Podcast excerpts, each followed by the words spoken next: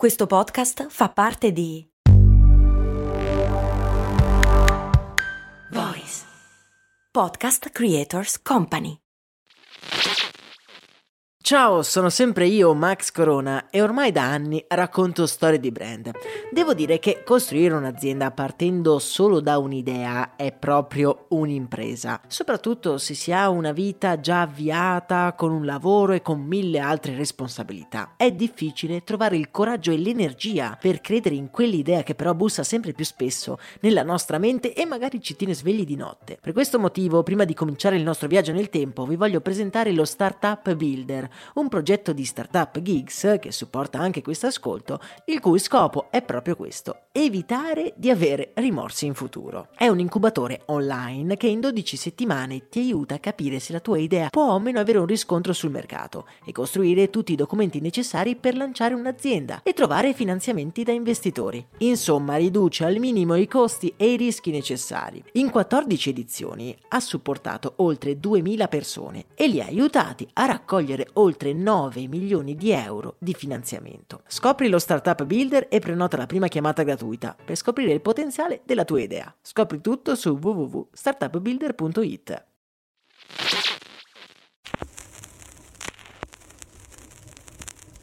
Max Corona, che sarei io, presenta Storie di Brand, un entusiasmante viaggio back in the future alla scoperta delle storie che si nascondono dietro i marchi più famosi.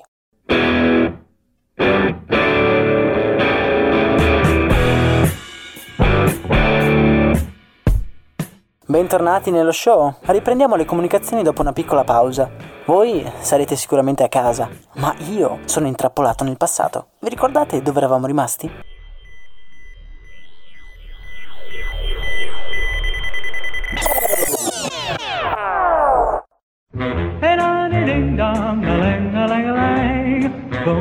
Se ben ricordate, il protagonista della nostra storia è Hugh Hefner. È figlio di genitori puritani e dopo un'infanzia piena di privazioni affettive si iscrive all'università, dove conosce l'amore per la scrittura e decide di partecipare attivamente alla lotta contro la repressione sessuale. Fonda così Playboy, una rivista per uomini, progressista e apertamente schierata a favore della libertà di parola. Una rivista in cui il sesso non viene denunciato e stigmatizzato, ma viene bensì trattato come parte integrante della vita di un essere umano.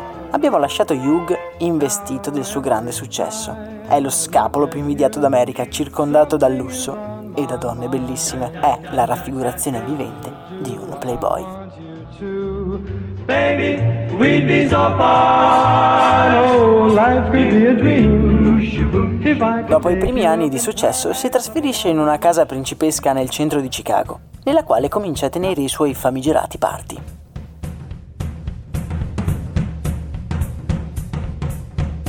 Nella casa, per farvi capire, non solo c'è una piscina interna, l'unica della città, ma c'è anche una stanza in cui da un vetro si può vedere l'interno della piscina e la gente che vi nuota dentro. Ma Hugh Geffner, prima di essere un festaiolo, è un uomo d'affari. Lui non beve e non assume droghe e tutta la sua energia è focalizzata per l'ingrandimento della sua rivista che a inizio anni 60 toccherà la bellezza di 2 milioni di copie vendute ogni mese, con altrettanti abbonati. La gente fa la fila per andare in uno dei suoi party esclusivi e mentre versa da bere ad uno dei suoi illustri invitati, Hugh è colpito da un'illuminazione. La gente arriva in quella casa perché vuole sperimentare dal vivo la vita descritta dalla rivista e quel concept poteva essere esportato. Playboy così smette di essere una rivista e diventa un vero e proprio stile di vita, i cui valori sono racchiusi in quel coniglio in smoking disegnato da Arthur Paul anni prima, diventando così un brand a tutti gli effetti.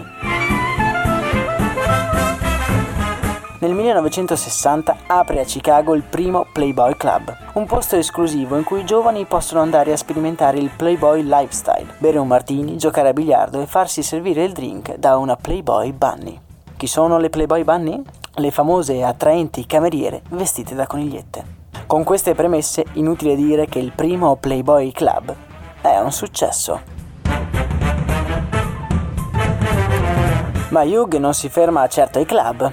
Ora ha capito che il coniglio in smoking può essere applicato a tutto e diventa così una casa di produzione cinematografica e un'etichetta discografica, prima di sfondare definitivamente in tv. Produrrà le opere di artisti controversi come Roman Polanski e stelle della musica nera come Rita Franklin, ma è in tv che Hugh dà il meglio di sé costruisce un format in cui lo spettatore è trasportato nel suo salotto dove si sta svolgendo un party. Gli invitati sono artisti e personaggi culturali che si esibiscono in un talk show innovativo anche per i canoni odierni.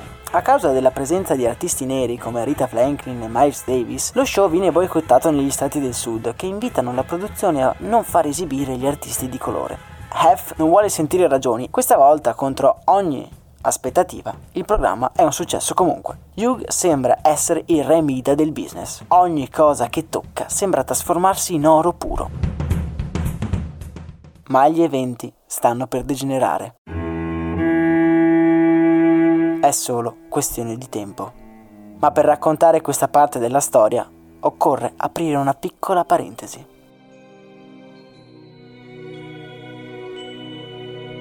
Hugh ormai da qualche anno si avvale dei servigi di un assistente personale, Bobby Arestein. Bobby è più di un'impiegata, è la sua migliore amica. Negli anni Hugh la definirà una delle persone più intelligenti che abbia mai incontrato. Bobby non ha nessuna relazione intima con Hugh, ma per ottimizzare e organizzare al meglio tutti gli impegni vive anche lei nella sfarzosa casa di Hugh.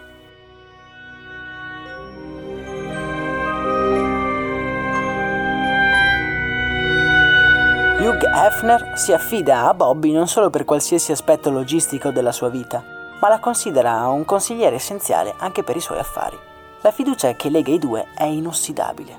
Purtroppo tutto ciò viene messo a dura prova nel novembre del 1974.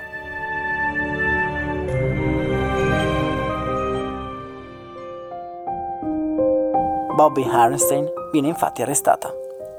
La Narcotici la trova in possesso di cocaina e comincia un lungo processo mediatico. La donna è innocente, è infatti il suo ragazzo ad aver organizzato lo spaccio a sua insaputa. Le autorità utilizzano la sua posizione a Playboy per incentrare una causa contro l'azienda. Se vuole la libertà, Bobby dovrà denunciare Hugh Hefner e Playboy. Ma Bobby non lo farebbe mai. Lei non ha fatto nulla e neanche Playboy. La verità verrà fuori, dice ad un preoccupato Hugh Hefner nell'aula del tribunale.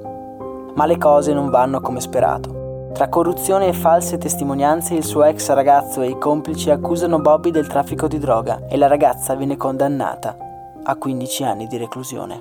La verità non aveva vinto questa volta.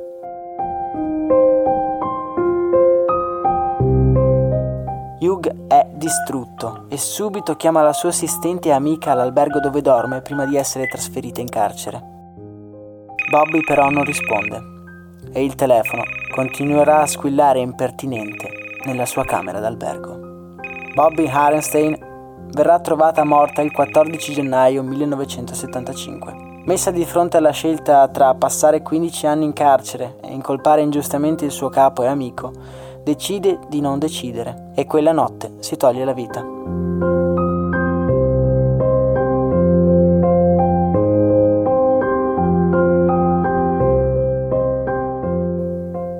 Come prevedibile, la scomparsa di Bobby manda Hugh in una profonda depressione. Non esce di casa e si rifugia negli antidepressivi.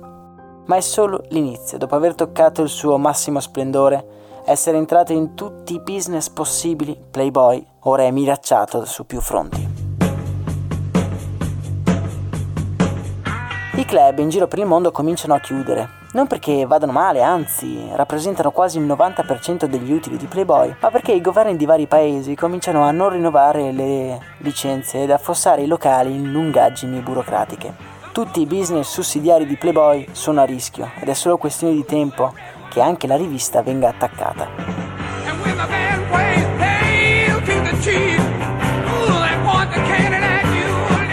Hugh una mattina apre un quotidiano locale. Una pubblicità coglie la sua attenzione. C'è raffigurato un mirino con al centro un coniglio.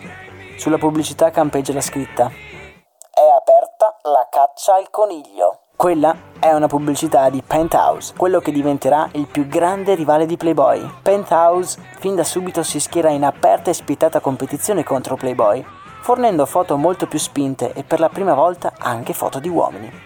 Dopo anni di dominio incontrastato, Playboy è costretto a dividere il mercato e dopo anni schierato a favore dei diritti civili, la rivista diventa per la prima volta bersaglio del movimento femminista. The women's liberation movement despises the playboy concept of women, who they say may have been nothing but sex objects, have got A far scatenare la miccia sono gli articoli di Gloria Steinem, ex coniglietta di un locale di Los Angeles, che denuncia le condizioni in cui era costretta a lavorare. Le ragazze, infatti, sono sottoposte a un addestramento molto rigido e vengono insegnati loro trucchetti poco edificanti per compiacere e far spendere i clienti maschi. Le ragazze, in buona sostanza, vengono semplicemente usate. Il movimento entra apertamente in guerra con Hugh, e la cosa peggiore è che quest'ultimo non riesce a capacitarsene. In fondo lui ha combattuto tutte le battaglie per i diritti civili, per i neri, per l'aborto, ed è stato proprio lui a portare il sesso sulle copertine e a togliere le catene della repressione sessuale. E nella sua mente le donne, se sono più libere, lo devono anche a Playboy. Hugh affronta in diretta televisiva tre esponenti del movimento femminista, ma per controbattere alle loro argomentazioni non fa altro che peggiorare la situazione. What do you think men are doing wrong? They oppress us as women. They won't let us be. And Hugh Hefner is my enemy. Oh, is half your enemy? Playboy è il nemico numero uno delle donne e dopo quella sera Hugh è costretto ad ammetterlo. Questa è una battaglia che gli è impossibile da vincere. Ciao, sono Max Corona e prima di dedicare tutta la mia vita a raccontare le storie di tre marchi più famosi, volevo avere un fast food. Un fast food di zuppe per la precisione. Sì, sì, hai capito bene, un posto proprio come un vero e proprio fast food di hamburger, ma al posto dei panini vellutate e minestre. Avevo trovato anche un nome, So Up. Purtroppo non ho mai dato una vera occasione a questa idea. All'epoca lavoravo, dovevo pagare l'affitto, sapete, lasciare tutto per lanciare una startup mi sembrava un rischio troppo grande. Ed è un vero peccato che all'epoca non ci fosse un progetto come lo Startup Builder di Startup Gigs, che supporta anche questo ascolto. È un percorso pratico, concreto e flessibile che ti dà tutti gli strumenti per poter credere nella tua idea aumentando così la probabilità di successo, e che in 14 edizioni ha già incubato oltre 1000 progetti, supportato oltre 2000 persone e aiutato loro a raccogliere oltre 9 milioni di euro di finanziamento. Non è necessario lasciare il proprio lavoro e fare un salto nel vuoto per dar voce a quell'idea che ti tiene sveglio una notte. Se hai un'idea che vuoi finalmente realizzare, questo è il momento. Le candidature sono aperte. Prenota subito la prima chiamata di approfondimento gratuita. Trovi tutte le informazioni su www.startup appbuilder.it. Spinto anche dalla necessità di rispondere alla concorrenza, Playboy è davanti a una scelta. Rispondere in maniera progressista e schierarsi ancora una volta dalla parte degli oppressi, che questa volta sono proprio le ragazze in copertina, o rincarare la dose e pubblicare foto ancora più spinte e rispondere alla concorrenza serrata di Penthouse. Hugh sceglie la seconda e nel novembre 1975 esce in edicola Playboy. La copertina raffigura una playmate intenta a masturbarsi in un cinema e all'interno si possono trovare foto in cui compaiono peli pubblici della modella. Quella è la prima volta e segna il punto di non ritorno.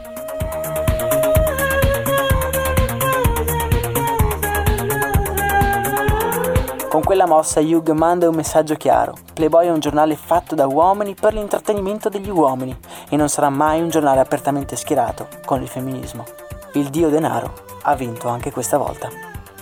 Hugh continua a combattere altre battaglie, ma ormai la sua natura progressista ha lasciato il posto ad una più conservatrice, che strizza l'occhio non più ai giovani eleganti, ma a uomini in carriera. Nel 1982 Hugh, come segno di apparente ripensamento, lascia le redini dell'azienda alla figlia Christie. Ve la ricordate?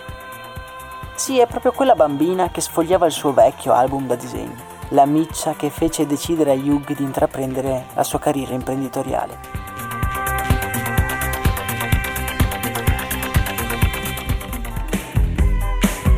Touch this. You can't touch this.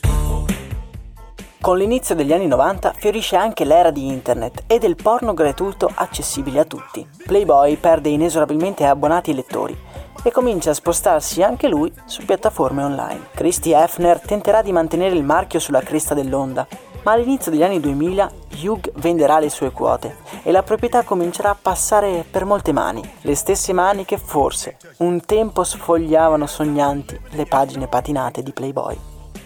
Look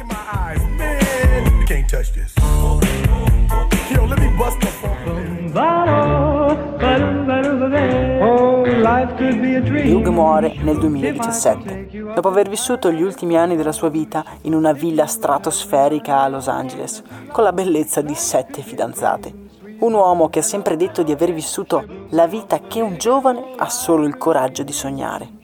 Guardando la storia di Playboy ci si accorge di come sia stato un brand capace di segnare profondamente un'epoca e che è passato dall'essere un leader progressista a un mastino conservatore, promotore di un'immagine di donna, vista più come un accessorio dell'uomo, piuttosto che in modo paritario. È indubbio che il marchio si sia speso in molte battaglie, ma quando c'è stato da decidere, nel bel mezzo della guerra per salvarsi la pelle, ha rinnegato tutte le sue lotte passate. life could be a dream. In paradise up above. If you would tell me I'm the only one that you love. Life could be a sweetheart. E sfogliando le pagine di Playboy torniamo nel presente, dopo un viaggio impegnativo e pieno di spunti di riflessione.